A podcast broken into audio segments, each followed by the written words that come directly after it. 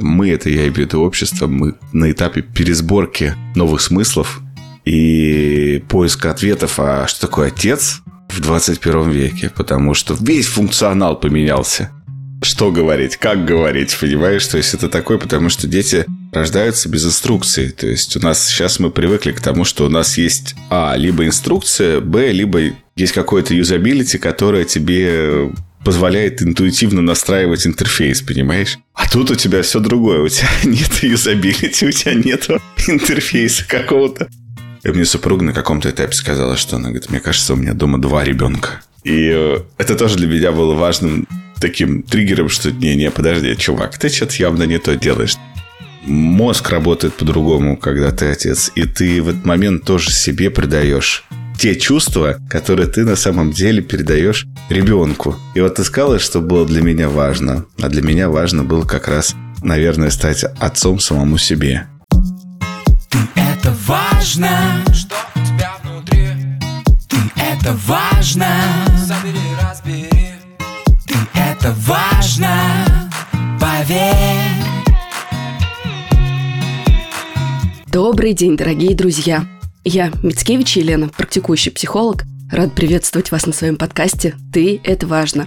Заходя в тему родительства, я натыкалась вот на какие чувства и размышления. Да, мы уже, с одной стороны, живем в том мире, где все больше и больше звучит информация о том, что родители – это двое, да, есть материнство, есть отцовство. И потихонечку начинает преломляться история, что отцовство – это про что-то функциональное. Но тем не менее, мы видим сейчас эти прецеденты, но мне кажется, что лишний не лишний раз давать таким голосам звучать, это очень важно. Очень важно, чтобы, например, думающие мужчины, которые слушают мой подкаст, я это точно знаю, приложили сегодняшнюю историю к себе, чтобы женщины понимали, на какое партнерство они имеют право рассчитывать, чтобы маленькие дети внутри, у которых, возможно, не было отцов, тоже как-то испытали чувство тепла. Сегодня непривычный для меня момент, потому что ко мне второй раз в гости пришел, не то, что сам пришел, я очень звала и рада, что согласился прийти. Ром Тарасенко, маркетолог. Мы записали один из фантастических выпусков по-моему, во втором или в третьем сезоне вместе. Ром, спасибо тебе большое, что ты сегодня решил открыться и поговорить со мной на эту тему, очень важную. Тебе, тебе большое спасибо и всем привет, кто нас слушает. Я могу тебе сказать, почему, когда я думала про выпуск про отцовство, при, причем вот, ну, правда, не про функциональное, а про то, как может выстраиваться связь, какие чувства отцов могут развиваться к своим детям. Я думала о тебе. В какой-то момент у тебя в социальных сетях ты не очень сильно показываешь личную жизнь, но я каким-то чудом выцепила фотографию из какой-то твоей поездки, где была жена и дочка. Причем почему-то мне именно вот первым фокусом в глаза бросилась Варя. И ты какой-то был такой трепетный, вы такие были счастливые, что, ну, как бы вот невербально это очень сильно считывалось. Я подумала, я очень хочу. При этом я знаю, что твой путь был долгим и был непростым. И он начался задолго до появления дочки в твоей жизни. Можешь сказать, как вообще тема отцовства информационно и эмоционально стала приходить в твою жизнь? Ты знаешь, тема отцовства, она, конечно, по-настоящему сложная, потому что я очень долгое время не хотел ребенка. И я всячески даже сказал бы, что я сопротивлялся этому. Я отрефлексировал это состояние и пытался понять, а что ж такое-то? Чё, почему со мной так происходит? Почему я не хочу? И ответ, наверное, в моей картине мира, он на поверхности. Дело в том, что у меня достаточно рано умер мой отец. Он умер, когда мне было 13 лет. И мне очень сильно не хотелось, что если у меня вдруг появится ребенок, а со мной вдруг что-то случится, то я его на вот эти страдания обреку. И на вот эти вот, на вот это состояние, на вот это вот все. Многие дети, когда у них уходят родители, они это часто не могут испытать какие-то полноценные чувства и, наверное, поэтому подменяют. И у меня, в частности, тоже было какое-то ощущение, знаешь, предательства, ощущение, то есть, по идее, да, то есть это абсолютно неразумная эмоция с точки зрения того, что мой отец, он умер. Здесь нет предательства, но ты это списываешь в формате того, что нет, меня предали. Оставили. Да, оставили, ты знаешь, и вот этот вот страх, он вот сидел у меня очень сильно и сдерживал, сдерживал от того, чтобы вступить в эту роль, роль отца. Плюс ко всему, я не очень хорошо понимал, что такое вообще быть отцом в 21 веке. Ты вот сейчас вначале как раз сказала о том, что «а я вообще не понимаю все еще». Мы сейчас просто, мы, это я имею в виду общество, мы на этапе пересборки новых смыслов и поиска ответов, а что такое отец в 21 веке, потому что весь функционал поменялся. И многие отцы, и я в том числе, ввиду трансформации вот этого всего пути, они сейчас тупо не знают, что делать с ребенком. Я не знал тоже, когда дочка появилась, сейчас, сейчас с тобой об этом поговорим. И вот это вот все сочетание чувств, эмоций, это то, что когда мне супруга говорила, что, слушай, ну, ребенок, я такой, подожди, подожди, я не готов, мне еще рано, я еще молод, я не видел жизни. И это тоже отчасти. Мне казалось, что то надо сначала, чтобы у тебя была квартира, чтобы все, ты вот встал как на ноги. И тебе кажется, что ты все время не готов к ребенку. И я потом стал даже на эту тему шутить на выступлениях и говорить, что это схоже с маркетинговыми инструментами, что нет идеального подходящего времени для того, чтобы завести ребенка и чтобы заняться маркетингом. Но Потому что, правда, его нет. То есть, нет такого, что сказать, вот это, ты знаешь, вот 37 лет – это идеальный возраст для каждого. Нет такого понятия. Точно так же, как и социального статуса, точно так же, как и денег, которые ты до этого успел или не успел заработать. Ничего нет, нет подходящего времени. Это как, наверное, в той метафоре с, с деревом и с газоном, да, что самое подходящее время вчера, чтобы завести ребенка. Второе подходящее сегодня. Но плюс позднего родительства я все равно себя отношу. Хотя, наверное, сейчас я среднестатистический по возрасту родитель. Но наши родители бы сказали, что, конечно, вы поздние родители в эмоциональной зрелости. Не интеллектуальной, а в эмоциональной зрелости. И к тому, что ты подходишь к ребенку не из позиции ребенка, не из позиции своей избыточного инфантилизма, и ты начинаешь это рассматривать просто как-то по-другому, менее эмоционально. Потому что иногда, когда я смотрю на супермолодых родителей, думаю, как же круто. Да, с одной стороны, что у них уже такие дети, а они еще такие молодые. А с другой стороны, я смотрю, как им хочется тусоваться, как им хочется все, а дети являются каким-то ограничением. Поэтому нет подходящего времени. И есть только внутренние страхи, у каждого они свои, разные. И я вот рад, что мы с супругой пришли к родительству так вот уже, знаешь, осознанно. Мы знаем точно место, время, где мы даже зачали ребенка. Это, кстати, Италия была. Это был уже такой путь о том, что да-да-да, ну все. Мы готовы, мы настроены серьезно к этому процессу. Ты сказал такую вещь, что да, что многие отцы сейчас не понимают, да, как себя приложить и вообще, что такое родительство. Но я вижу другую проблему. То есть мне кажется, что когда ты чего-то не знаешь, это скорее дано, а не итог, да. И проблема зачастую кроется в нежелании узнавать это, да, в какой-то такой закрытости, зашоренности, которая очень часто и в семейных отношениях становится проблемой. При том, что мы не можем не отдать должное, что столько информации, сколько у нас сейчас есть, гуманистических, безопасных, эмоциональных методах воспитания, возрастной психологии, ну, ни у одного поколения до еще не было. И как твой интерес в родительство, в изучении его развивался, потому что я знаю, что это так, и что ты как раз-таки пошел, да, и это стало приходить в твою жизнь. Вот как и состояние страхов, где твой внутренний ребенок еще как-то переживал свои чувства, где внешние обстоятельства не давали опоры, да, ты стал переходить в роль отца, который, ну, развивается в этой роли. Наверное, это началось с того, что претензии самому себе. Я понял, что я какой-то неправильный папа. И я с этим запросом пошел к психологу и говорю, слушай, я неправильный папа. На что мне психолог долго очень объясняла, что нужно вообще попытаться как-то съехать с этой шкалы, правильный, неправильный, хороший, плохой, и научиться принимать того, что ты просто другой папа. И вот собрать себя в формате другой, потому что, ты знаешь, нам очень сложно отойти от тех моделей, которые в нас заложили родители в плане воспитания детей.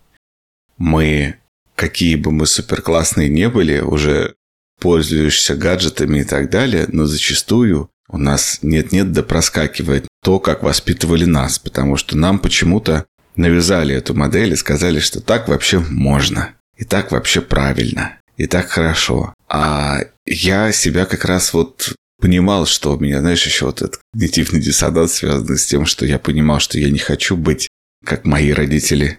Но при этом меня периодически туда тянет, а ввиду того, что бы не быть как мои родители, я в итоге занимал какую-то позицию такую, что ну я вообще тогда, я тогда в домике, я тогда вообще не буду высовываться, не буду ничего делать. А это тоже, ну, неправильно, и я на каком-то этапе вот для себя, действительно, ты вот правильно говоришь, пересобирал вот эту вот роль, я ее перепридумывал, находил, что ж такое вот я как отец. Потому что когда моя супруга родила, и я примчался в роддом. Я помню, как я быстро иду, вот все, понимаешь, мне говорят, уже наденьте там все на себя. Я такой, а где уже родильный тренинг? Вы уже в нем.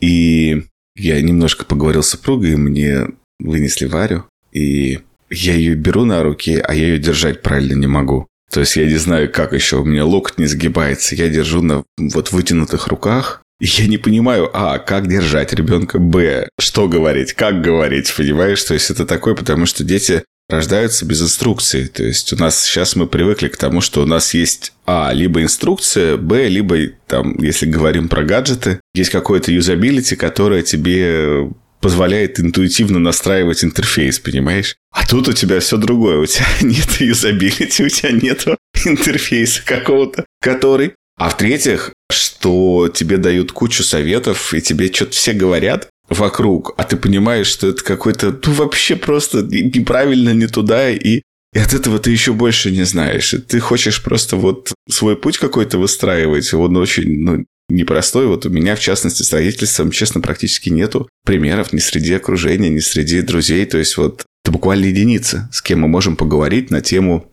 отцовства. Потому что большинство, даже моих друзей, они просто эту тему игнорируют, и они просто как-то, то есть, э, они готовы поговорить о любой своей роли, кроме отцовства. Такое ощущение, что эта тема в мужском сообществе, ну, наверное, она на уровне табуированности отношения мужчин с мамой. То есть, вот, наверное, вот в этом плане, что, то есть, практически никто тоже там не говорит про то же. И поэтому негде учиться. Женщинам в этом плане гораздо проще они, мамы им передают больше знаний и больше делятся. И в целом, я как-то, знаешь, наткнулся давно-давно на интересную статистику в целом в отношении там. Она, опять же, маркетинговая, да, что женщина рекомендует понравишься ей продукт или услугу в среднем 20 другим женщинам своего круга сообщества в рамках отзывов и так далее, а мужчина двум с половиной людям. И Здесь, кстати, это, возможно, опять же связано с тем, что мы опыт ровно так же передаем. То есть, если женщина уже обладает опытом материнства, она гораздо легче об этом рассказывает и говорит. У мужчины опыт отцовства, потому что, ну, как-то стыдно. То есть, что это ты будешь там, пойдешь рассказывать, что это значит быть классным отцом. Ох, какую тему ты подняла на самом деле, потому что она правда сложная. И я вот смотрю даже на лекциях супер классных специалистов, понимаешь, там у Петрановской, у Зица, сколько там мужчин? Очень мало. То есть это не значит, что они прям отсутствуют, но их мало. Поэтому спасибо тебе большое, что ты согласился прийти, потому что даже если с отцом ничего не случилось, ну, например, да, он не ушел из семьи или не умер, да, разные же причины бывают, то очень часто эмоционально эта роль действительно пустует, и это прям ну, большой запрос в психотерапии у женщин и у мужчин. И вот сейчас у нас есть возможность давать этому голос. Ты знаешь, я пока отвечал на все эти вопросы, думал, интересно, а вообще... Вот у меня есть все равно, наверное, внутренний какой-то запрос, внутреннее состояние. И у меня есть любимый писатель Джон Ирвинг. Я, когда я прочитал все время его роман «Мир глазами Гарпа», это единственная книжка, над которой я просто плакал. Я в самолете ее дочитывал, я сидел и ревел. я никак не мог понять, почему я все время его книги, когда читаю, я реву. То есть душе меня разрывает. Я вообще не очень такой. Я над Хатико не плачу, над Титаником не плачу. То есть, понимаешь, я... А тут вот что-то попал. Пока я не прочитал его биографию и не понял, что он очень автобиографичен как писатель. Он в каждом своем романе придумывает сюжеты, в которых занимается поиском и созданием отца. Он не знал своего настоящего отца, и поэтому, собственно, это отложилось как-то очень сильно. И я думал, интересно, сейчас пока отвечал тебе, что не является ли важной фундаментальной такой составляющей, что ты еще там, когда взрослеешь, и ты становишься отцом для своего ребенка, ты же в этот момент, наверное, становишься еще и отцом самому себе. Потому что мы же переключаемся в эту роль все равно, мы же наблюдаем за ней. И она как-то по-другому мозг работает по-другому, когда ты отец, и ты в этот момент тоже себе придаешь те чувства, которые ты на самом деле передаешь ребенку. И вот ты сказала, что было для меня важно. А для меня важно было как раз, наверное, стать отцом самому себе. И вот это было самое главное еще в том числе. Ты сейчас фактически озвучил, наверное, с точки зрения взращивания эмоциональной зрелости одну из ключевых задач, когда мы прорабатываем тему детско-родительских отношений. Увидеть образ, ну, скажем так, идеального или желаемого родителя, который мы все пытаемся навесить и как претензию принести нашим фактическим родителям, и интегрировать его внутрь себя. Вот когда во внешнем мире стал развиваться этот контекст отцовства, да, и вы с женой стали обсуждать или ждать уже вашего ребенка, что происходило внутри вот с этими переживаниями. Мы их чуть-чуть затронули, про то, что ты говоришь, да, мне было страшно, я боялся сам покинуть ребенка, я боялся доставить ему какие-то чувства. Что еще было твоей, в том числе, возможно, проработкой в психотерапии, из переживаний, из такой пути готовности? Ты знаешь, когда супруга была именно беременна, то я, во-первых, как-то инфантильно к этому относился. Я не рассматривал это все как-то серьезно. Она мне как принесла одну из своих первых УЗИ, и там так вообще я восхищаюсь врачами УЗИ-специалистами, потому что как-то что-то разглядеть там было изображение, я говорю, подожди, подожди, это же не ребенок, это морской котик. И, во-первых, это смесь умиления, то есть у меня, во-вторых, смесь инфантилизма. И когда дочка уже родилась, потом я ее стал называть морским котиком, ну, в сокращенной версии, там, Маркот. И потому что уже такой был в голове простроен ассоциативный ряд. А вот по-настоящему осознание, что у нас будет ребенок, у меня случилось, когда я взял в руки детские вещи, которые супруга заранее покупала. И вот тут у меня что-то прям как-то накрыло, потому что они такие умилительные. Мне кажется, все, когда берут эти вещи в руки, с ними что-то случается. Хотя, может, не все, это, знаешь, я сейчас тоже сказал все. А понимаешь, что далеко, наверное, не все. А я тут взял, и такой прям у меня аж слезы навалишься, думаешь, ё-моё, неужели? И это, конечно, вот ни с чем не сравнимые эмоции. А когда непосредственно роды супруги, ночь мы сидим, смотрим с ней фильм, и два часа ночи, что-то, видимо, мы уже, знаешь, ждали. А в Москве такая была пурга в этот день. Ну, прям вот вообще просто... А это еще было солнечное затмение на следующий день. То есть какая-то прям погода была такая. И мы поехали в роддом. И приехали, все. Я в панике, я сильно волнуюсь, потому что моя любовь к супруге, она, ну, перекрывает все остальные чувства и эмоции, и мой страх за нее, что лишь бы с ней ничего не случилось, он был, конечно, абсолютно главным. Ты знаешь, вот когда показывают в зарубежных фильмах, да, и говорят сложные роды, кого будем спасать, маму или ребенка. И у меня даже такой вопрос бы не стоял. То есть я бы даже ни секунды там не задумался. Я бы сказал, ребята, не-не-не, это даже не обсуждается. То есть это моя жена на первом месте. Я, кстати, знаю, что этот вопрос не задают там на первых родах. То есть его, как правило, задают там уж на вторых, на третьих и так далее. То есть его в целом но вот этот мой страх за супругу, он отразился в итоге в то, что мы приехали, у нас была оплачена услуга, что я могу присутствовать на родах. И она, внимательно смотря на меня, она говорит, слушай, это долгий процесс. Ну, у меня первые роды езжай-ка ты домой. Я говорю, у меня завтра там консалтинг, с утра я не пойду. Она такая, не-не-не, иди на консалтинг. Все, все в порядке. Что я неизвестно во сколько рожу. И я уехал. Она мне потом, конечно, сказала, она говорит, ты бы видел цвет своей кожи в момент, когда вы были. Я понимала, что мне придется все время заниматься только тобой, откачивать тебя. А женщины в этот момент, тоже не все, но мне так вот кажется, понимаешь, что у меня у супруги очень как правильно сказать, наверное, высокий, да, болевой порог, то есть она как раз очень чувствительна к боли, и я поэтому очень сильно переживал за то, как у нее все это пройдет. А организм в этот момент очень сильно меняет все, биохимию женщины, все, понимаешь, то есть на уровне гормонов и всего. То, что женщина достаточно собраны. Я никогда не верил в эти истории, что женщина раньше могла работать в поле, родить, оставив ребенка дальше там под стогом сена и продолжить работать буквально чуть ли не в этот же там день. Я думал, ну это какие-то байки, мифы и прочее, то, что мне бабушка рассказывала. А сейчас я понимаю, что это правда, потому что такая мобилизация у организма случается, и речь действительно абсолютно другие. И у всех разные роды, это я понимаю, тоже кто-то по-разному переносит, но вот супруга моя маленькая, хрупкая девочка, понимаешь, которая очень боится боли, не переносит вида крови, но в итоге все прошло просто великолепно, и когда я сижу, я поехал на консалтинг, потому что я еще не рожаю, я не рожаю, такой, ну ладно. Думаю, ну, сутки будет длиться, нормально все.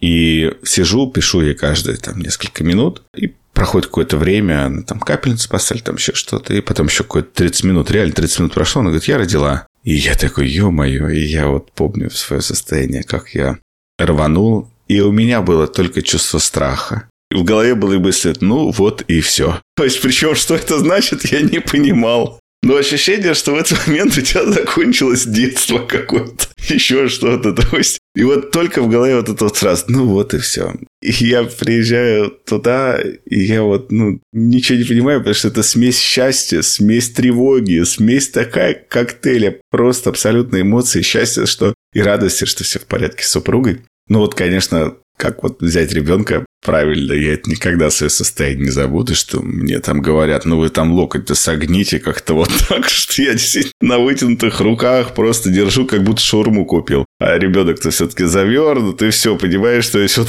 я вот так вот держу. С одной стороны, мне это нравится, с другой стороны, непонятно, как укусить, чтобы не обляпаться. Так и тут, понимаешь, что это шутливая метафора. И потом года два-три просто как в тумане. То есть, потому что я, во-первых, очень много работал, когда дочка только родилась, и как-то это позволило нам там заработать денег. И я, на самом деле, хорошо понимал, что роль отца тоже на этом этапе, она очень линейно-функциональная. Она не эмоциональная, а скорее линейно-функциональная. А вот начиная там с двух с половиной, с трех лет, это уже ты мне как-то рассказали, я не знаю, насколько это правда, не занимался факт-чекингом, что раньше на Руси знатные семьи всегда, когда женщина рожала, три года ребенок жил с кормилицей. Мама его видела, тоже ребенка, а с отцом его знакомили только в трехлетнем возрасте. Его приводили, и, соответственно, они знакомились, прям реально физически знакомились, там, понимаешь, там, папа, вы, здравствуйте, там, и так далее, то есть вот со всеми вот этими вот штуками. И я подумал, интересно, как это вот складывается, что действительно ты знакомишься, я сейчас не про то, что ты не видишь, а вот знакомишься с ребенком. Ну вот где-то в этом возрасте, то есть два с половиной, три годика ты по-настоящему знакомишься, потому что тебе становится интересно. Ты в этот момент все понимаешь, и ты начинаешь вкладываться. Если ты, когда ребенок только рождается, ты просто его любишь, а тут ты начинаешь испытывать, ну, такие эмоции, ты знаешь, там, в смеси гордости, вообще, то есть и какого-то вот дикого восторга, потому что дети-то, они все очень умные, да, у нас мозг другой. В детстве все всегда говорят родители, мой гений, вот не знаю, как ваш, а мой-то гений. И это про всех детишек, ну, потому что действительно у тебя зашкаливающее число нейронов, которые отмирают как раз. Но каждый дети, то есть я вот сейчас смотрю, как у меня дочь, знаешь, там, сколько ей нужно времени на то, чтобы выучить длинное стихотворение. Да ё-моё, я бы за неделю это не выучил, понимаешь, она это делает за час. Я думаю, у меня вчера затаилась мысль вечером, она мне, посмотрев мультик Простоквашино, где был там Шекспир, и она выучила длинный очень переделанный Шекспир, соответственно, длинный монолог. И я думаю, интересно, а если ей сейчас в голову закачать всю школьную программу всех стихотворений, насколько ей это поможет? Я просто вчера вот такая мысль закралась, но я тебя заболтал. Ты не заболтал, и в этом очень много чувств и тепла, которые я сейчас испытываю, даже слушая тебя.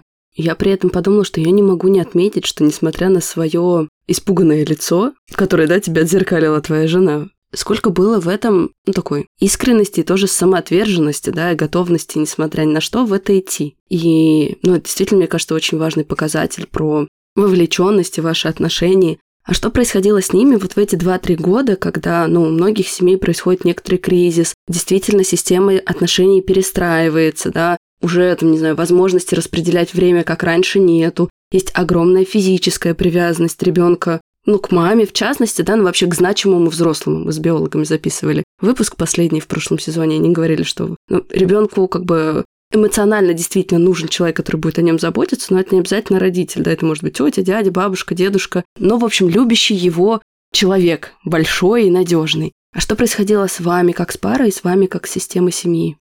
Мы, конечно, ничем не отличаемся от обычной здесь пары, потому что говорить, что это там все прошло легко, все как раньше. Это было бы абсолютной ложью, потому что мы прошли все этапы, при том, что, наверное, самая большая проблема – это непонимание мужчины того, что нет, оно как прежде не будет. Женщины гораздо быстрее это понимают и перестраиваются. А я вот это вот внутреннее непонимание, и ты-то хочешь, а каждый мужчина, он внутри себя тоже маленький ребенок, и он хочет тоже внимания наравне с ребенком, понимаешь? А ты понимаешь, что его получаешь меньше этого внимания, и тебя от этого бомбит, и ты привлекаешь внимание всеми возможными способами. Ты начинаешь там что-то дальше, иногда конючить, иногда болеть, иногда как-то вот, ну, в общем, короче, все то, что делают дети. И мне супруга на каком-то этапе сказала, что она говорит, мне кажется, у меня дома два ребенка. И э, это тоже для меня было важным таким триггером, что не-не, подожди, чувак, ты что-то явно не то делаешь. То есть, а я летаю в командировках, устаю и прилетаю домой, и мне хочется, чтобы обо мне тоже как-то позаботились, на меня посмотрели. А она усталая, то есть, а ты же не видишь всей домашней работы, да, а супруга абсолютно уставшая, просто как э, собака. Это было первые полгода. А потом я сказал так, во-первых, я знаю, что тебе важно работать. Для моей супруги это действительно очень важно, потому что если она сама не зарабатывает деньги, если она не является грубо скажу сейчас, социально значимой, то для нее это очень, ну, сильно сказывается на ней. Ей важно быть в пределе и зарабатывать деньги. И так получилось, что подвернулся очень хороший вариант, связанный с работой, который она могла совмещать большую часть времени работая из дома.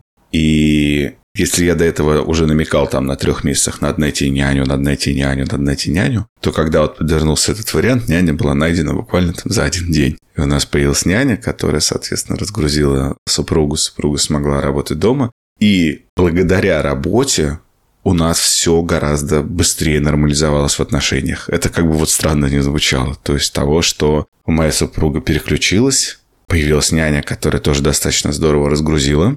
И вот няня садика у нас и была, то есть она ну, не жила с нами, она приходила. Но вот это позволило переформатировать отношения и понять, что да, мы семья, но у нас есть новый очень важный член семьи, и мы налетели на все ошибки, которые классические, с тем, что сначала мы танцевали с бубнами вокруг этого нового члена семьи и считали, что вот выстраивать дитоцентричную систему – это правильно. На что на нас наезжали, кстати, наши мамы просто, что постоянно, что снимите ребенка с алтаря, хватит. Ну, то есть вот когда только... А у тебя только ребенок родился, ты не понимаешь, как в эту игру играть. А потом уже мы стали выстраивать, просто понимать, что не-не-не, ребят, давайте вращаться вокруг общности интересов, а не вокруг кого-то с какими-то отдельно взятыми интересами. И ты начинаешь вот эту вот гелиоцентричную систему выстраивать вокруг Солнца под названием общности интересов, общности ценностей, общности задач а не какого-то человечка, даже самого маленького и самого там незащищенного. И вот это вот, наверное, знаешь, появление работы. Всех спасла работа. Звучит, я понимаю, очень не психологично, и, возможно, кто-то скажет, ну, чувак, что за ерунда.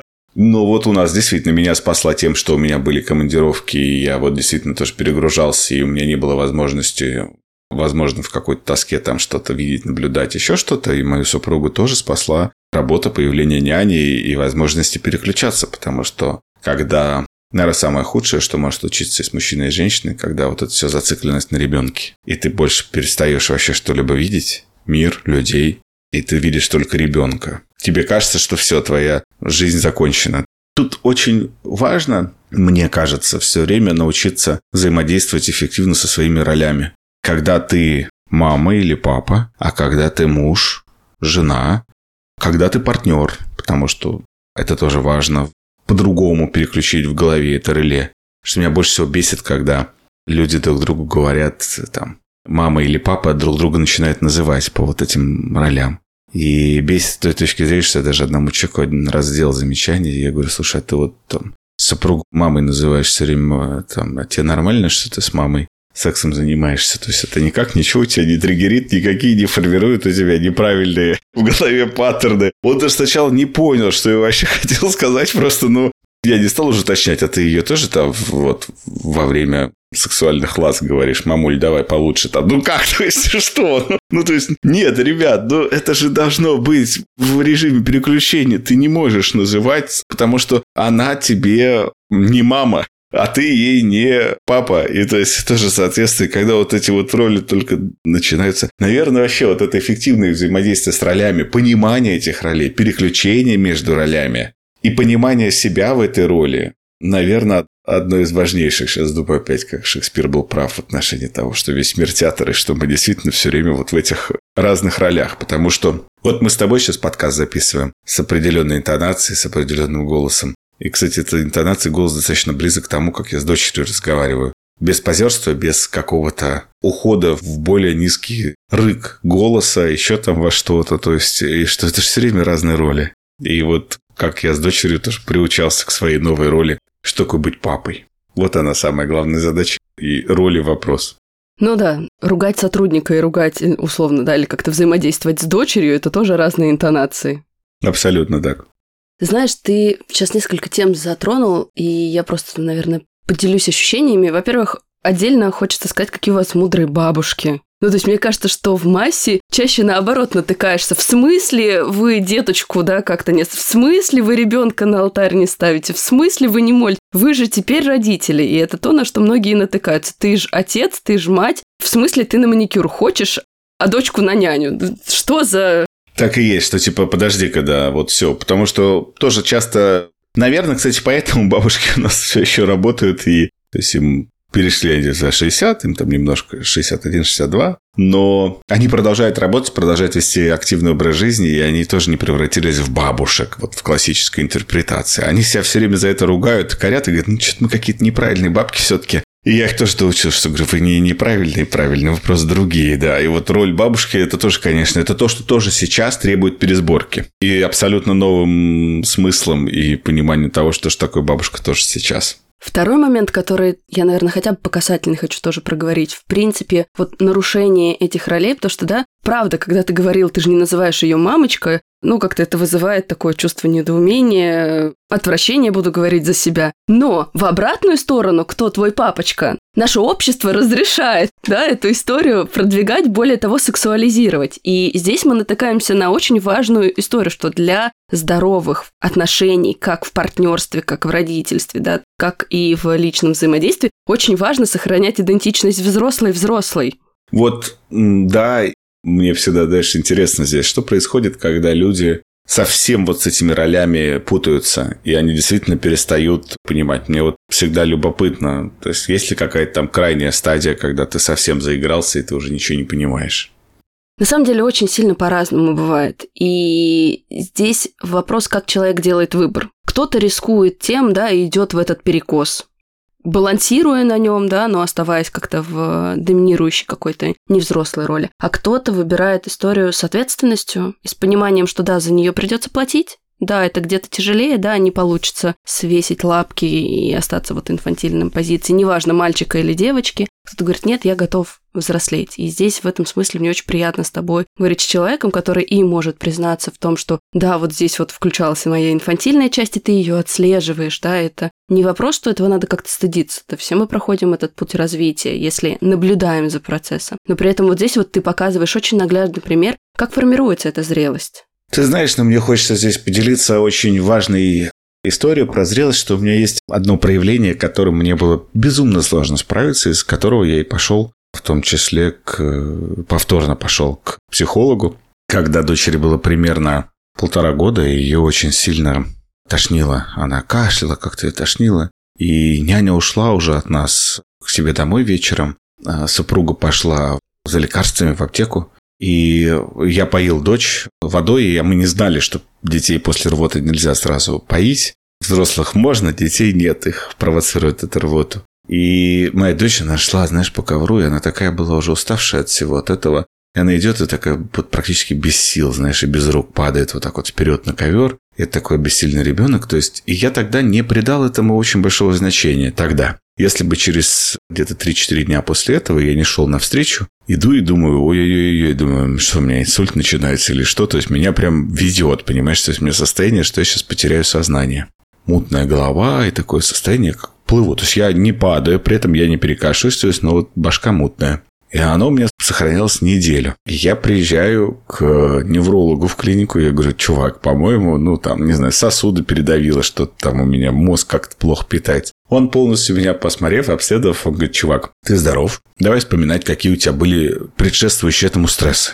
И я реально не могу вспомнить, почему я сейчас так хорошо помню эту ситуацию с дочерью, потому что я в кабинете у него и говорю, я не помню никакого стресса, что ты мне там рассказываешь и так далее, вообще не понимаю. Он говорит, давай сделаем следующим образом. Ты будешь какое-то непродолжительное время пить противотревожный препарат. Если, соответственно, у тебя уходит это состояние, очень маленькое, там, половинку таблетки, то ты дальше не возвращаешься ко мне, даже не нужно там тратить на меня деньги, ты идешь сразу же к психологу и работаешь, соответственно, с вот этой вот твоей задачей. Такой думаю, ну какая ерунда, я, соответственно, там выпил перед сном половинку этого самого популярного препарата, который все всегда шутят, что в Москве на нем нужно делать кальяны. И я понимаю, что меня реально отпустило. И думаю, ё-моё, это вот такой у меня сильный страх за мою дочь, потому что я ее так сильно люблю. И вот это вот все. И, конечно же, потом это еще несколько раз у меня проскакивало, и до сих пор у меня, когда дочь рвет иногда, у меня прямо аж сразу же реакция физиологическая, потеют ладошки, и я все еще с ней эффективно не справился. Это то, что тоже нужно знать, и то, что возникает. Потому что иногда родители тоже не всегда могут отследить, как любое психосоматическое проявление твоего страха за ребенка, потому что ты же в моменте не можешь себе позволить расслабиться. Ты же в моменте достаточно сильный родитель. Ты не можешь, чтобы ребенок тебя увидел, что ты тоже там... Ребенок упал на ковер, и ты рядом бахнулся, потеряв сознание, понимаешь? Нет, ты мобилизируешься в этот момент, и ты не даешь себе слабину. А слабина тебя вот через 3-4 дня, когда тебя вот меня когда отпустила, и она меня накрыла, понимаешь, очень сильно, и организм мне просто передал привет в этот момент. Это тоже важно про себя знать. И важно знать, что понимать, что да, ты можешь быть вот родителем, но ты должен тоже потом как-то отрабатывать какие-то сложные кризисы, которые с тобой случаются, и не стесняться их, и нормально на них как-то научаться говорить.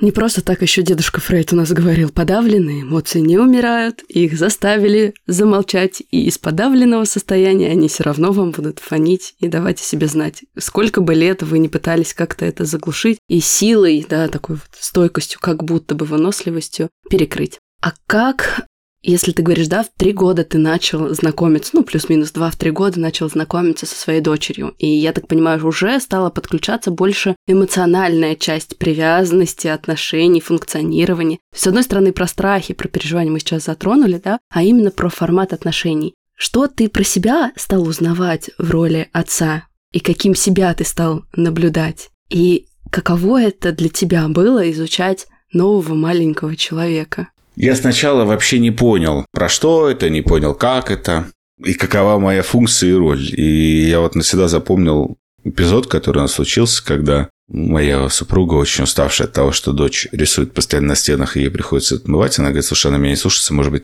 ты ее как-то сможешь правильно наказать, да, то, чтобы она это не делала. Мы нашего ребенка никогда не били и считаем, что детей бить нельзя, Хотя мою супругу тоже не били, а меня раз, наверное, 5-7 пароли.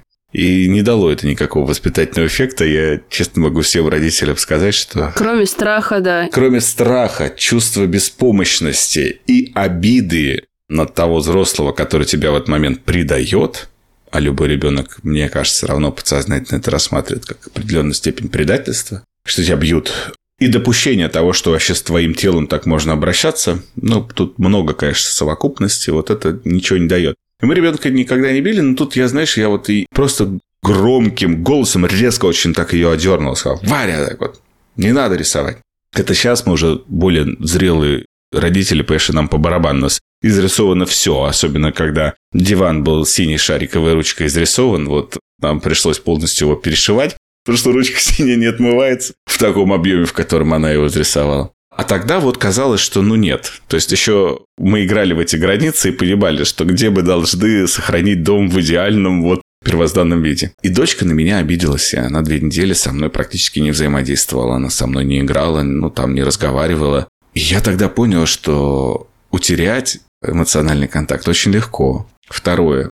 Я являюсь для нее гарантом защиты, эмоциональной стабильности и любви в этом доме.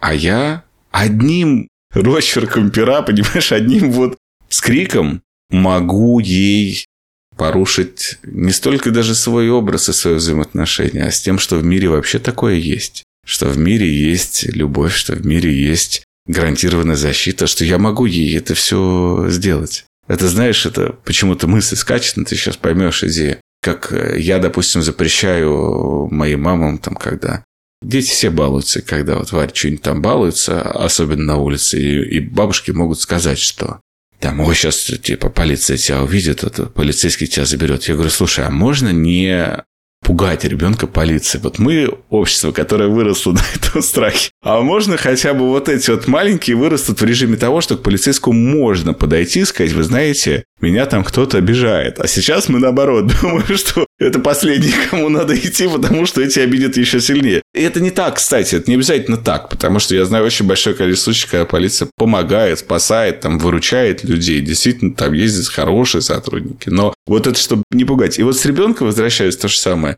И я поэтому попытался выстроить совсем другие взаимоотношения, где дать то, что папа может дать. Дать э, вот эту любовь, показать отношения, показать, как оно должно быть, какие цветы нужно дочери покупать, даже если она маленькая, понимаешь, тоже ей, что ей говорить, какие комплименты ей делать, как научиться делать антикомплименты. Ну, то есть, когда тебе нужно дать отрицательную обратную связь ребенку, но так, чтобы не сказать «Ой, ты толстая у меня», а «Ты там хватит жрать пирожки, ты толстая».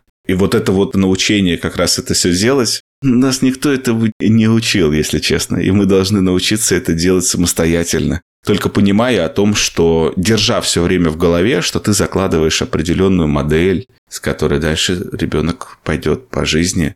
И вот как ты хочешь, чтобы ребенок дальше жил. И вот для меня, наверное, знаешь, вот если говорить, какая у меня сейчас главная функция в, в семье, она даже не столько развлекательная, я не, не всегда, кстати, умею вот с дочерью правильно поразвлекаться, а показать ей, как я сильно ее люблю и как сильно я готов ее защищать от всего. То есть брать на руки и прочее, чтобы она даже близко меня не боялась. Тут у нас был с ней интимный разговор, где я ее... Мы чуть лежали. И я говорю, ну ты уже в садике-то целовалась. И первая у нее реакция, нет, нет, нет. А потом она видит, что я это спрашиваю нормально, и я нормальный. И она такая, ну да, два раза там. Вот один раз с этим мальчиком, второй раз с этим мальчиком. Такой, о, класс, какой тебе мальчик больше из этих двоих нравится? То есть она видит мою реакцию, что она такая, что Варя, не вздумай, ты что?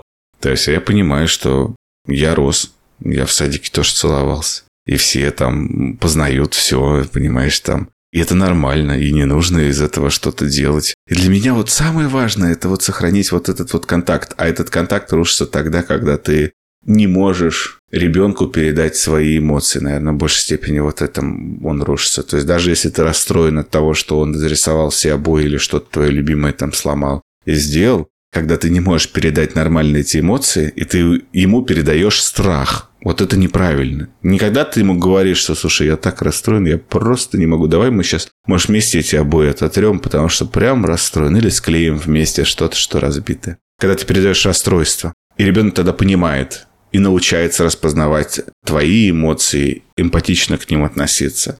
А когда ты транслируешь страх и просто орешь на него, то во время ора очень сложно, кроме страха, в ответ что-то испытать. То есть, когда на тебя орут где-либо, ты не можешь сказать, что эта милая женщина на меня орет, потому что я ей там наступил на больную мозоль в автобусе. Нет, ты в этот момент зажимаешься, потому что это физиологическая реакция. И ты не можешь тоже быстро. А у детей это особенно ярко проявляется. Вот, наверное, для меня вот это как раз научение транслирования своих эмоций, это самое-самое-самое сложное. Самое сложное. Причем, наверное, ты знаешь, это вот мы с тобой коснулись отрицательных эмоций, а положительные также сложно транслировать. На самом-то деле. Папы поэтому очень часто любви не транслируют, понимаешь? Они очень любят. Я знаю моих друзей, что они очень любят своих детей. Но они не показывают. Почему? Потому что у него мальчик, допустим. И нельзя мальчика лишний раз там понежить и поцеловать, потому что мальчик, ну и так далее. А он его очень любит, он в нем души не чает, он не может лишний раз его на руки там посадить, понимаешь, поцеловать, потому что в смысле я буду целовать мальчика? А потом он вырастет, его будут целовать другие мальчики, что ли? Ты что вздумал себе такое? И то, знаешь, вот это вот а то, что случается, мы не можем проявлять, переносить эмоции и давать. И это, мне кажется, самая большая вообще, ну, боль общества. Вот, правда. При том, что сами эти мальчики внутри очень хотят, чтобы, не знаю, их женщины или окружение, социум сказали, какие они прекрасные и чудесные. То есть от мира-то получить, не умея генерировать это внутри себя и, соответственно, отдавать тем, кто рядом с тобой нуждается. А в какой ситуации ты прям чувствовала, что тебе сложнее всего было что-то светлое выразить, где ты чувствовала вот эту вот уязвимость, возможно, неловкость? Ты знаешь, с появлением дочери у меня как раз вот это ровно исчезло. То есть это было, наверное, до дочери. Я вообще, когда появилась дочка, я понял, что значит любить. Я очень сильно люблю мою жену. Я очень сильно люблю мою маму. Но вот, чтобы весь пазл любви сложить, у меня должна была появиться дочка. Потому что теперь я понимаю, что ой-ой-ой, вот оказывается, любовь это еще больше. То есть я-то думал уж не то, что больше, она, знаешь, она другая, что она может быть вообще. И, и вот у меня какие-то вообще барьеры и границы полностью спали. То есть у меня нет сложности с тем, чтобы идти с дочерью по улице и проявлять все эмоции, которые у меня есть к ней, понимаешь, и любви, и целовать ее на улице, и там вот на, даже на публике, понимаешь, то есть без стеснений, и дурачиться и в проявлении в том, что ей говорить, как сильно я ее люблю. У меня этого вообще вот сейчас даже близко нет.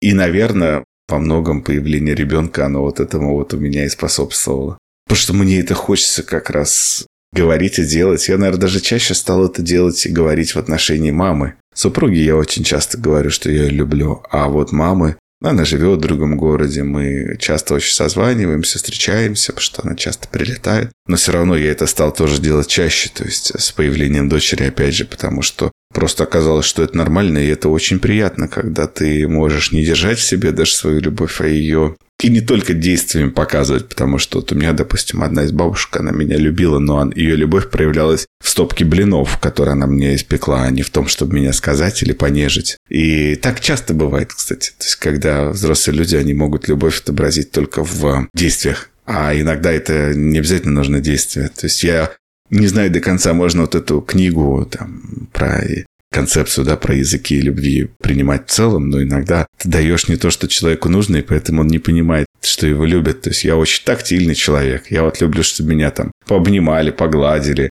и прочее. И я могу обойтись без стопки блинов, допустим, да, хоть они и самые вкусные, но мне хочется, чтобы меня погладили просто. И в такие моменты формируется, знаешь, я даже не побоюсь сказать, что болезненное ощущение, когда ты знаешь, что тебя любят, но не чувствуешь. Да, это действительно очень важно. Знаешь, я хочу сейчас проговорить два момента, сделав, наверное, даже шаг назад, вот к тому блоку, который мы обсуждали по поводу твоего становления, да, и развития в роли отца. И вот эта вот метафора дивана, она мне как-то очень внутрь, что ли, попала. Я сейчас объясню, что я имею в виду. Она как будто бы, вот правда, некоторым символом является того, что очень важно осознавать, что жизнь с ребенком поменяется. Ну, вообще, жизнь регулярно меняется. Почему за диван я за этот несчастный зацепилась, потому что вот сейчас мы переехали в другую страну, и когда мы искали жилье, мы, в принципе, очень позитивно относились к тому, чтобы арендовать жилье без мебели. Нам имея домашних животных, здесь, друзья, кого очень сильно ранит сравнение детей и домашних животных, прошу меня простить, здесь скорее как некоторый образ, как твоя семья пополняется, и с этим идут соразмерные ответственные шаги, действия. Вот для меня тоже важнее было купить свой диван, который мне не жалко будет, что мои коты будут драть. Несмотря на то, что у них есть когтеточка и все остальное, животные будут наносить дополнительную амортизацию, ровно как и дети. И вот здесь твой диван и вообще как бы понимание, что с квартирой будет происходить что-то другое, с твоей жизнью в целом будет что-то происходить другое, с твоим телом будет происходить другое, с твоим временем будет происходить что-то другое. Мне кажется, что это такая важная точка осознавания, что вот факт того, что у тебя на диване появился фломастер, как символ того, что у тебя рядом растет отдельный человек, который вносит коррективы в твои планы, потому что он живет своей жизнью. Так и есть, это правда. И нам нужно просто вот понимать с тем, что это нормально. Хотеть свой диван, который тебе испортят, потому что это просто вот такая разновидность нормы, что у тебя теперь будет такой и ты должен пройти определенные стадии. Сначала там вот эти все классические гнев, понимаешь, натур, принятие и прочее. Они правдивы, то есть потому что никто не может справиться с первой реакцией и сказать, что а, как мило, ты разбила мою любимую вазу. То есть нет, нет, ни один человек не может так отреагировать или там, а, как мило, нам придется покупать новый диван. Ой, как это чудесно, спасибо тебе, мне это так надоел. Нет, первая у тебя реакция, конечно же, думаешь, ё-моё, все просто. А причем ребенок, я всегда наблюдал просто за дочерью в этот момент, он не понимает, как реагировать. То есть ты вот заходишь, и ты видишь, и я к чему это хочу подвести, что ребенок нашкодил, но он не понимает, это в нашей концепции мира он нашкодил, а в его он просто красиво, талантливо изучал мир, разрисовал диван.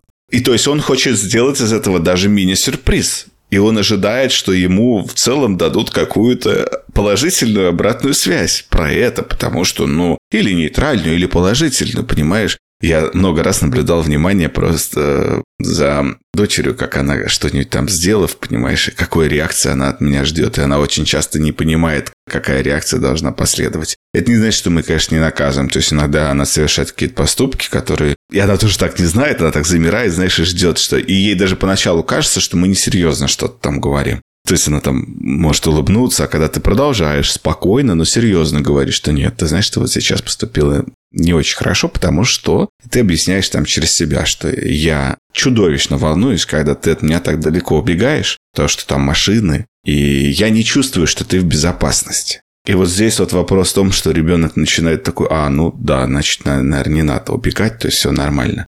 И понимаешь, что это не что-то. Но дети, правда, не понимают зачастую, вот за что за этот диван прилетело ровно точно так же, как домашние животные. То есть потому что бить кота за то, что он там что-то сделал, понимаешь, и ты пришел домой и это увидел, он, а, не помнит, б, то есть не воспринимает это как ценностное событие, и все, что у него возникает после этого реакции, только то, что у него есть какое-то там существо, живущее в доме, которое его бьет. Все, вот это вся причинно-следственная связь, которую он вставляет. Я, конечно, не самый большой зоопсихолог, но мне кажется, что это вот так происходит у животных. И мы животные, поэтому недалеко ушли.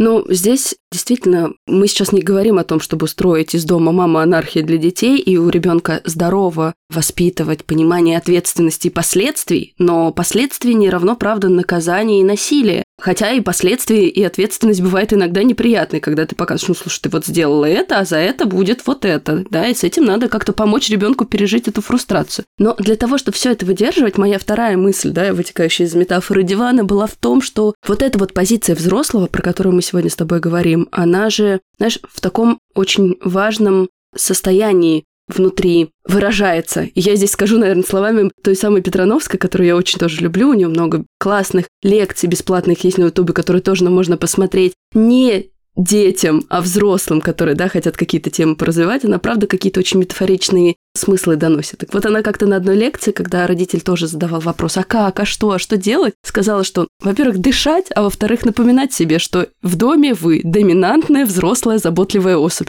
И вот не исключая ни одного слова из этой мантры, которую важно внутри повторять. Для того, чтобы сохранять устойчивость, вы имеете право чувствовать уязвимость. Мы вон с котами, у меня супруг до сих пор не знает, сколько они у нас уже, 6, 7, 8 лет живут в доме, он все равно ходит с иголкой периодически на диване, какие-то зацепки убирает, сохраняя его внешний вид. Да, хочется поддержать и сохранить, но при этом здорово бы любить и понимать, что рядом с тобой есть какое-то живое существо, которое на тебя опирается. Мы сейчас про ребенка, да, который должен об тебя увидеть, как устроен этот мир. И ты такой, правда, как симулятор, как модель, какой мир потом он будет для себя воспроизводить. Ну, пока не дойдет до психотерапии во взрослом возрасте. Вот это вот, кстати, сейчас сказала, две важные составляющие. Первая из них что мы с супругой часто шутим, что вся наша функция родительская, это как в известном меме, что мы должны просто сэкономить количество денег, которые ребенок потратит на психолога. И это вся функция родителей, которая заложена. Это, конечно, шутка, потому что это понятно, что не вся, но в этой шутке много есть важного. А второе, что не менее важно сюда отнести. Мне вот нравилась метафора всегда из, в институте нам часто ее повторяли, что все ученики стоят на плечах своих учителей во всех научных открытиях, а все дети стоят на своих, ну, мне кажется, плечах родителей. И то, какой ты мир покажешь, куда ты будешь в этот момент поворачиваться, что ты будешь делать и какой ты будешь в этот момент, потому что дети зачастую состояние улавливают лучше даже, чем мы взрослые сами улавливаем свое состояние. Они прекрасно понимают, в каком состоянии пришел родитель, что, как, почему грустно, почему весело. Вот это, наверное, самое важное. То есть вот работать над собой. Избитая фраза, но дети – это то, что позволяет тебе увидеть, как простроить эту правильную работу над собой. Да, и для того, чтобы эту работу организовывать и быть тем самым взрослым, доминирующим, заботливым, в первую очередь важно отдавать отчет, что у тебя у самого на это должны быть ресурсы. Ты сможешь сконтейнировать и выдержать эмоции ребенка и здорово как-то среагировать и успеть вот на все эти итерации, посмотреть его глазами, посмотреть со стороны, вернуться в свою позицию, продышаться и это как-то в дипломатичной форме обратно выдать. Для этого невероятно важно заботиться о себе. Вот пускай через такую кривую логику, пускай если пока вам сложно осознавать, что в принципе для себя это отдельно от ребенка вообще важно о себе заботиться. Но если вот пока у вас такая все равно детоцентричная система мышления, пускай через эту логику мы зайдем. Для того, чтобы вашему ребенку рядом с вами было хорошо, важно, чтобы вы о себе заботились. Точка. Истина. И вот поэтому, ты знаешь, я вот вот эта метафора с супругой, то, что я рассказал, как она вышла на работу, тут же покрасилась. Она тут же вернула себе все то, что ей позволяет быть в максимально ресурсном состоянии. Вот. Без этого, к сожалению, невозможно. Если у меня не было тоже вот работы в этот год такой интенсивной, я бы тоже не вернулся ни никакие ресурсные состояния, ничего бы не делал, а не, не был нормальным со своим ребенком. Потому что даже дойти до психолога это, это супер усилие. Дойти до врача, который невролог, вот тебе скажет, что чувак, все нормально, ты просто стрессанул. Это невероятный труд. Это так кажется, что я позвонил, записался к врачу. Не-не-не, это у нас очень большое количество людей, которые не доходят, не понимают. И непонятно, чем это может всегда закончиться. Так что ресурсное состояние, конечно, это все для родителей. И тогда есть вероятность, что ваш ребенок будет расти в здоровой атмосфере, при этом неудобным. Вот тут тоже хочется проговорить, да, но как будто бы сегодня у нас на поверхности лежит, но очень хочется это вербализовать, что здоровый ребенок, он правда, он живой, неудобный. Это как в том меме, в котором, сынок, когда ты вырастешь, я хочу, чтобы ты был проактивным, смелым, инициативным, а пока будь пассивным и удобным. Да, это правда. И ты знаешь, я вот постоянно про это думаю, что да, дети Дети вообще не бывают и не могут быть удобными, и не нужно пытаться их такими сделать. Это ломает все. То есть можно ли сломать? Можно. Ну, неизвестно, на какой результат налетишь. То есть я иногда, когда дочка болеет, и я в эти дни тоже работаю из дома, например, я просто хочу к концу дня, знаешь, вот просто, чтобы меня вот не было, не видно, не слышно, пожалуйста, можно я в норку спрячусь, все, я закрыл дверь, я... Мне очень тяжело, потому что у меня дочь, она Постоянно ей нужно внимание, ей нужно контакт, ей нужно взаимоотношения, ей нужно каждые пять минут прибегать ко мне и говорить, что там вот э,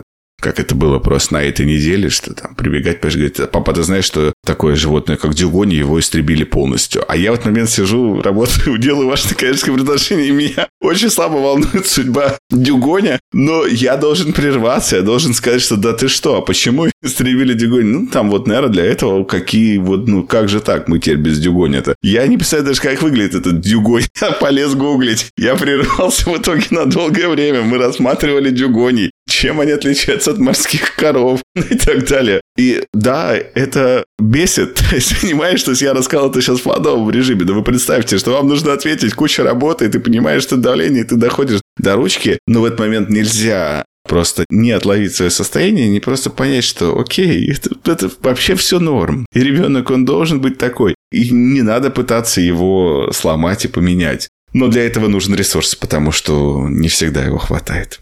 Знаешь, в тему выдерживания, даже не то, что выдерживание, да, а замечание вот этого момента проявленности ребенка, у меня есть одна такая личная история. Уже неоднократно в этом сезоне звучала и будет звучать, потому что это, безусловно, повлияло на мое развитие и на детско-родительские вообще отношения. Факт того, что у меня есть младший брат и сестра. Я очень сильно такая глубоко старшая. У нас 11 и 14 лет разница. Вот это вот сначала няньку, потом ляльку, это вот про меня. При том, что родители у нас одни.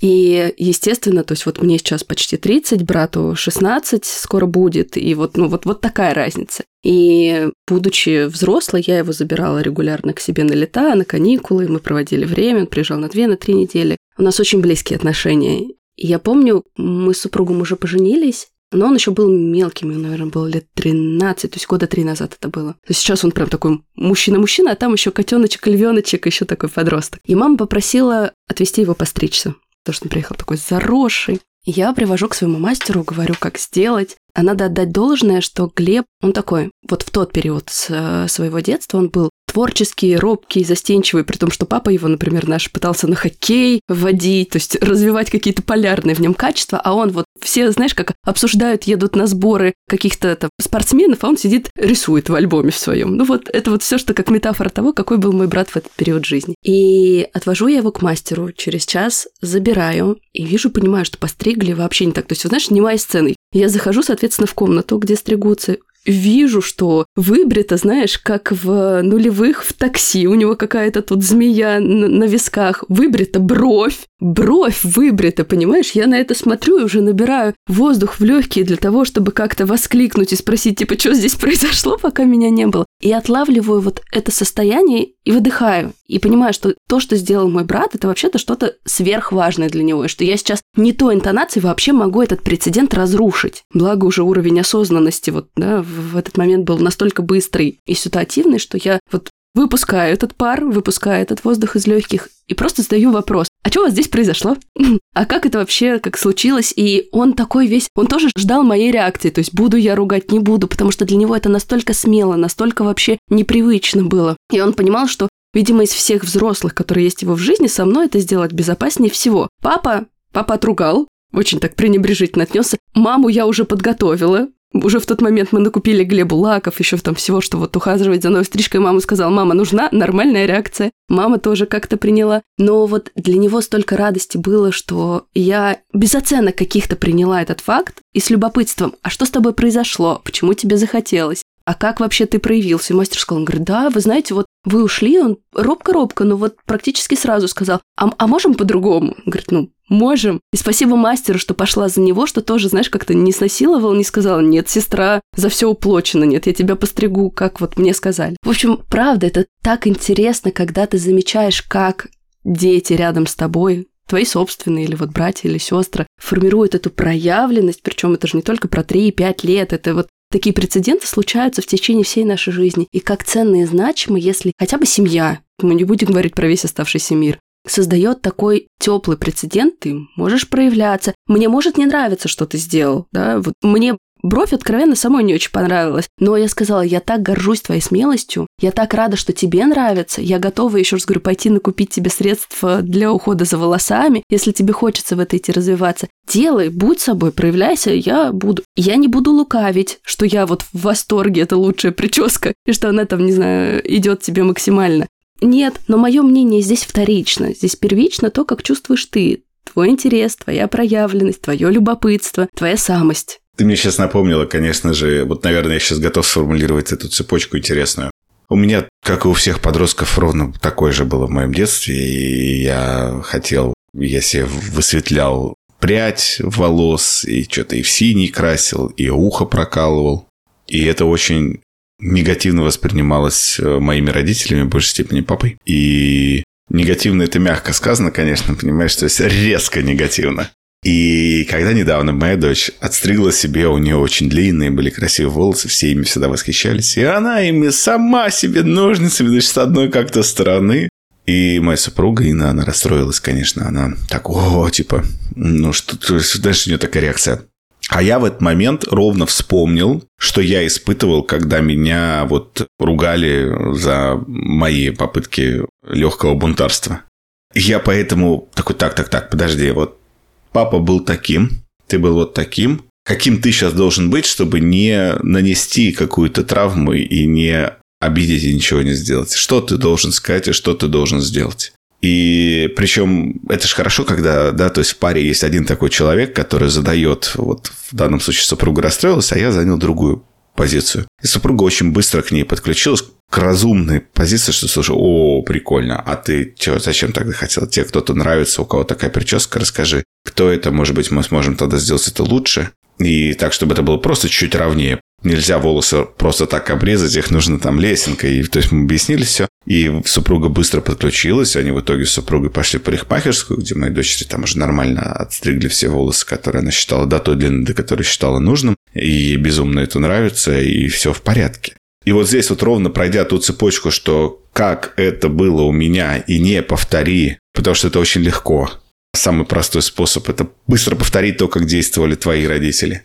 Вот это для меня, вот, наверное, важная составляющая в воспоминаниях и в... Не на зло, понимаешь, там, образу моего отца детства, что «а я вот сейчас из принципа сделаю по-другому для своего ребенка». Нет, а с глубоким осознаванием того, что папа сделал мой вот так, мне это тогда не понравилось, мне было больно, ощущение непринятия и так далее. То есть я испытывал основное непринятие, как сделать так, чтобы ребенок мой понял, что все окей, что с ним все норм. Сказать вот так, все. То есть вот у меня в голове простраивается вот такая цепочка действий. Сейчас, знаешь, это возможность подглядеть за последовательностью действий, творящихся в голове папы. Ну вот ты сейчас фактически, знаешь, такой рецепт выдал, что осознанность и вот, э, вот это вот состояние достаточно хорошего родителя – это не вопрос, что в тебе вообще не возникает никаких реакций. Да, естественно, ну откуда мы вышли? Почему это должно полностью выветриться из нас? А вопрос, да, мысль сама по себе не страшна, мысль не равно действие, да, и то, что у меня эта мысль могла проскочить, то, что у твоей жены это такое какое-то горевание первичной реакции могло проскочить. Важнее то, что мы дальше совершаем. Вот на это мы можем влиять. Вот для этого мы развиваем осознанность. Вот для этого мы прорабатываем свои психологические травмы, в конце концов.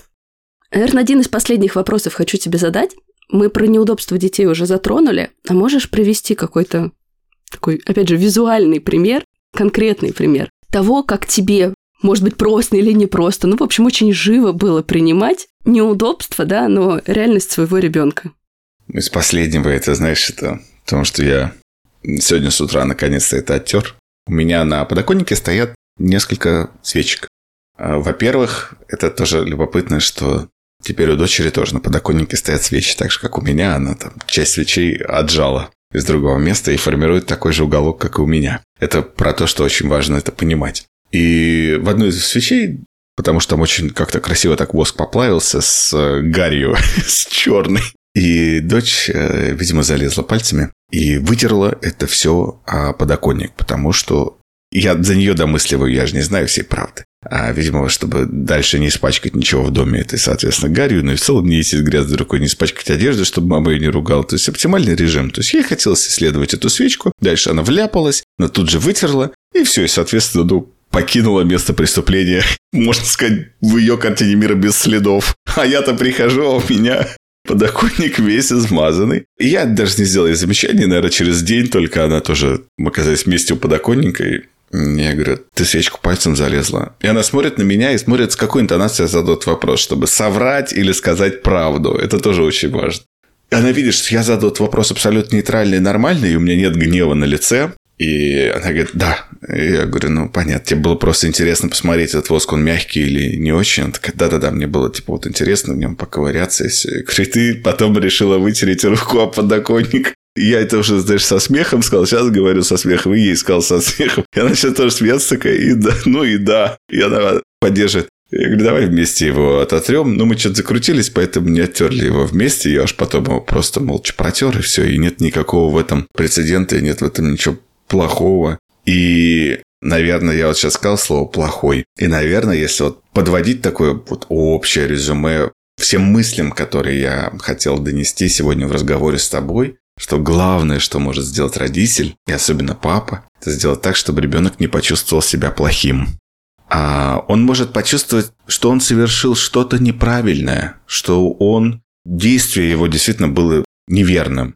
Но нельзя ему давать почувствовать, что он плохой. Даже в неправильном действии перебежал дорогу или разбил что-то. Он должен почувствовать, что он был неправ, но он неплохой. Он по-прежнему для тебя хороший. Вот это, наверное, самая важная идея и того, чего мне вот в моей жизни, например, очень сильно не хватало. И за что я сейчас цепляюсь и борюсь. Но вот мне бы хотелось, чтобы вот эта идея как-то засела. И я вот дочери как раз это попытался транслировать, знаешь, что ну, она неплохая, она исследовала мир. Она испачкала все, что можно сказать нее в этот момент, что она просто грязнуля, понимаешь, там в лучшем случае, но она неплохая. Вот это очень важно здесь разделять. Мне очень тепло сейчас от твоих слов внутри. Я думаю, что и тепло, и грустно, знаешь, такая амбивалентность. Я думаю, что так же, как тебе, когда ты об этом озвучиваешь, что а я в детстве, да, этого не имел. И как будто бы хочется проговорить, что когда ты становишься достаточно или учишься быть, вот, наверное, так правильно, учишься быть достаточно хорошим родителем для своего ребенка, испытывать эту грусть за себя маленького абсолютно нормально. И точно так же, потому что именно это дает нам возможность и двигаться вперед во внешнем мире, реализовывая ту роль, которую нам хочется, и для себя, являясь вот тем самым родителем, внутренним отцом, внутренней матерью, любящим, принимающим и теплым, признавающим, да, чего-то не было, да, где-то может быть грустно, да, это нормально. И сочувствие к себе, ровно как и любовь вовне, это две такие взаимосвязанные истории. Да, так и есть, да. Я просто знаю, что многие родители, которые или стоят только на пороге, или, возможно, уже сталкиваются с этим, не отлавливая эту грусть, замечают себя только уже на уровне зависти когда уже эта концентрация накопленная, она становится такой болезненной, весомой, когда появляется зависть. Вот у тебя все, вот-вот-вот-вот есть, а у меня, у меня даже вот таких вещей не было. Здесь как будто бы отдельно, опять же, хочется проговорить. психогигиена, эмоциональная внимательность, вот отлавливание и, знаете, как те сорняки, которые мы прорежаем регулярно в плане чувств, это очень важно для того, чтобы поддерживать свое эмоциональное состояние. Да, прям полностью с тобой согласен, и это правда очень важно. Мы начали с вас как с пары, и мне кажется, это тоже важно, что семья – это муж и жена, а дети – это самые близкие родственники, приходящие и уходящие. Хочу закончить именно вашими отношениями. Для Вари, да, если мы уж пойдем из позиции ребенка, также важно видеть, а что происходит с папой, с мамой, а какую ролевую модель задают они. Вот можешь сейчас обрисовать, какие отношения между мужчиной и женщиной видит Варя? Что сейчас происходит в чувствах, в отношениях вас не только как родителей, а вас еще как мужчины и женщины с женой? Наверное, я понимаю, что у меня растет девочка, я задаю Варе вот этот тон в моем искреннем отношении с супругой, когда говорю комплименты, когда я совершаю поступки. Например, они недавно к теще летали в Краснодар, и там сложная, понятно, дорога, теперь через Сочи, там. И когда они возвращались, я понимаю, что они уставшие. Дома всегда должны быть, когда они возвращаются из отпуска или откуда приходится, должны быть цветы, должны быть фрукты. И мы с Варей тоже научаемся того, что иногда мы идем с Варей вдвоем. Просто купить маме цветы. Выбирает она, покупаю я. И она должна понимать, что вот в этом там транслируется мое отношение к супруге, что я супруге забочусь. Недавно супруг как раз приболела, ему пока помогал и, в общем, находил в аптечке средства. И Варя, видя, что мы там 30 минут чем-то занимаемся, что я там проявляю заботу о супруге, Варя в итоге там прибежал, сказал, что у нее там болит нога, она там все гипс приделала, чтобы тоже получить это внимание, чтобы, знаешь, быть не обделенным вниманием. И нужно тоже понимать, что дети играют в эту игру, и я такой, значит, все я правильно делаю. Значит, она видит то, как я забочусь о супруге, и она видит, какие в этом настоящие искренние эмоции, потому что заботиться тоже можно по-разному, знаешь, то есть мне в детстве бабушки так перебинтовывали, что матерными словами, что ты опять, блин, разбил коленку, сколько можно, хватит уже и я понимаю тоже, то есть, ну как, нет, дети, точнее, ни черта не понимают этот момент. Дети не понимают, что бабушка его любит, и она так сильно за него переживает, и она боится, что ей влетит от родителей, что ей родители скажут, ты что, старая, не уследила за внуком. И бабушка вот через эту злость свой страх проявляет. Но это нельзя понять, будучи ребенком. Это можно понять, будучи взрослым, 30-летним, там уже, понимаешь, парнем. То есть и в детстве это сложно понять. А сейчас вот как раз с дочерью вот это понимание, отношения, потому что мне очень хочется, чтобы рядом в ее жизни был человек, без относительно гендера, без относительно социального статуса, будет ли он супругом, просто будет с ней жить. Чтобы был какой-то человек, который бы к ней относился так же, как я отношусь к моей супруге. Для меня это очень важно, чтобы она это видела. Это не значит, что делать все отношения на показ, а просто периодически ну, держать это в голове и понимать это. И в том числе иногда что-то объяснять. То есть Варя, например, не понимала, почему мы маме идем просто так покупать цветы. Нет же праздника. Я такой, ну и что? А что, цветы надо дарить только на праздник, что ли? Нет, наоборот. Лучше, интереснее. Ну, у меня такая концепция, что наоборот, можно на праздник раз что-то другое придумать, а там на 8 марта и прочие какие-то, знаешь, гендерные и национальные праздники придумать что-то другое, а в, просто неожиданно подарить цветы. Эффект от этого гораздо лучше. И вот дочери это объяснить как раз, слушай, я люблю маму, если мне сегодня хочется подарить цветы, то почему нет? Ты в том, как ты рассказываешь, говоришь не только про любовь, но еще и про огромное уважение к своему ребенку. И мне кажется, что это тоже не, не само собой разумеющиеся понятия, они идут за параллельно, да, потому что любить и уважать ребенка и жену, и человека – это не одно и то же. У меня с этим была очень такая непростая тоже работа, потому что в свое время, когда мне мой психолог открыла вот эту тайну того, что любить и уважать – это не одно и то же, и я хорошо понял, что когда Варя была маленькая, я ее очень сильно любил, но я ее не очень сильно уважал. Что это значит? Это значит, что если ребенок капризничает, говорит, что он не хочет там эти сандали надеть, то ты с позиции силы, как папа, можешь сказать, что знаешь что? Вот сейчас вот эти сандали идеальны по погоде, по размеру тебе, по всему. И ты в этот момент не очень уважаешь. Ты просто танком переезжаешь, и все. Иногда, кстати, можно обратное. Можно очень уважать того, с кем ты работаешь в целом жизни, да? Но не любить. Это тоже нормально. Я знаю, что часто есть даже такие браки. Есть, кстати, брак, когда человек тоже там, взрослый даже человек, любит, но не уважает и относится так к своей второй половинке, что... Причем он, правда, любит, но там ноль уважения. То есть он относится просто вот там, как к собаке. То есть это плохая метафора, потому что зачастую к собакам лучше относятся даже, чем к таким людям. И вот это вот научение того, чтобы уважать, это тоже как раз про историю, которую замечательно ты рассказал про своего брата. Это что ж про уважение? Когда ты уважаешь, что он так сделал. Когда ты уважаешь про то, что вот я уважаю выбор моей дочери, что она решила состричь свои волосы. Все, это уважение. И не нужно подменять здесь и сказать, я тебя люблю, поэтому я не позволю тебе отрезать твои волосы. Ну, то есть, окей, ты меня любишь, а можно ты будешь уважать мои интересы тоже. И понимать, что, алло, я живой человек, все, вы меня в этот мир привели, хватит пытаться сделать из меня какую-то, знаешь, там, исключительно покладистую сущность, как зомби, ходящую за вами. Нет.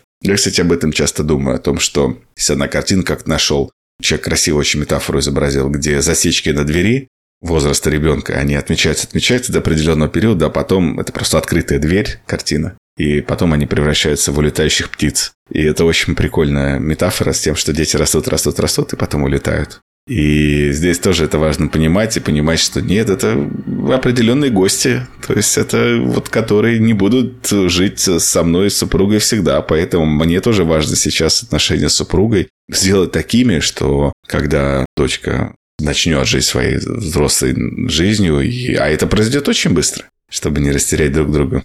А это произойдет даже раньше, чем одна от вас съедет. Это правда, да. То есть это вот буквально-буквально, знаешь, скоро-скоро.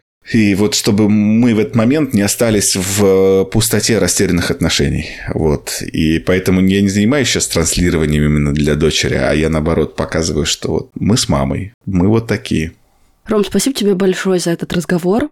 Каждая точка нашего касания лично меня наполняет огромной какой-то любовью, такой, знаешь, человеческой, вселенной, любовью к жизни, любовью к людям, любовью к красоте души, которая может быть, любовью к тем, кто нас окружает, будь то какое-то непослушное животное или такой вот самобытный ребенок или партнер, который тоже где-то отличается. И мне кажется, что ты собой, своей душой эту любовь тоже очень сильно транслируешь. Вот спасибо тебе от меня лично за это. Тебе большое спасибо. Друзья, у меня сейчас такое просто густое внутри ощущение после нашего разговора, что как будто бы все слова такие чуть-чуть теряются. Но я напомню, если вам захочется поделиться своими чувствами и рассуждениями, вы можете это сделать в директе у меня или у Ромы. Я ссылки на нас оставлю в описании. Отзывы и комментарии, оценки, которые помогают проекту развиваться, вы можете оставить на площадке Apple Podcast. Ну и помните, пожалуйста, что вы это очень важно, ваше психологическое пространство и легкость и глубина в нем – это очень важно. Ваши дети внутри и снаружи – это очень важно. Спасибо, что были с нами. И до новых встреч. Пока-пока. Ты это важно. С кем тебе по пути? Ты это важно. Как себя обрести? Открой свою дверь.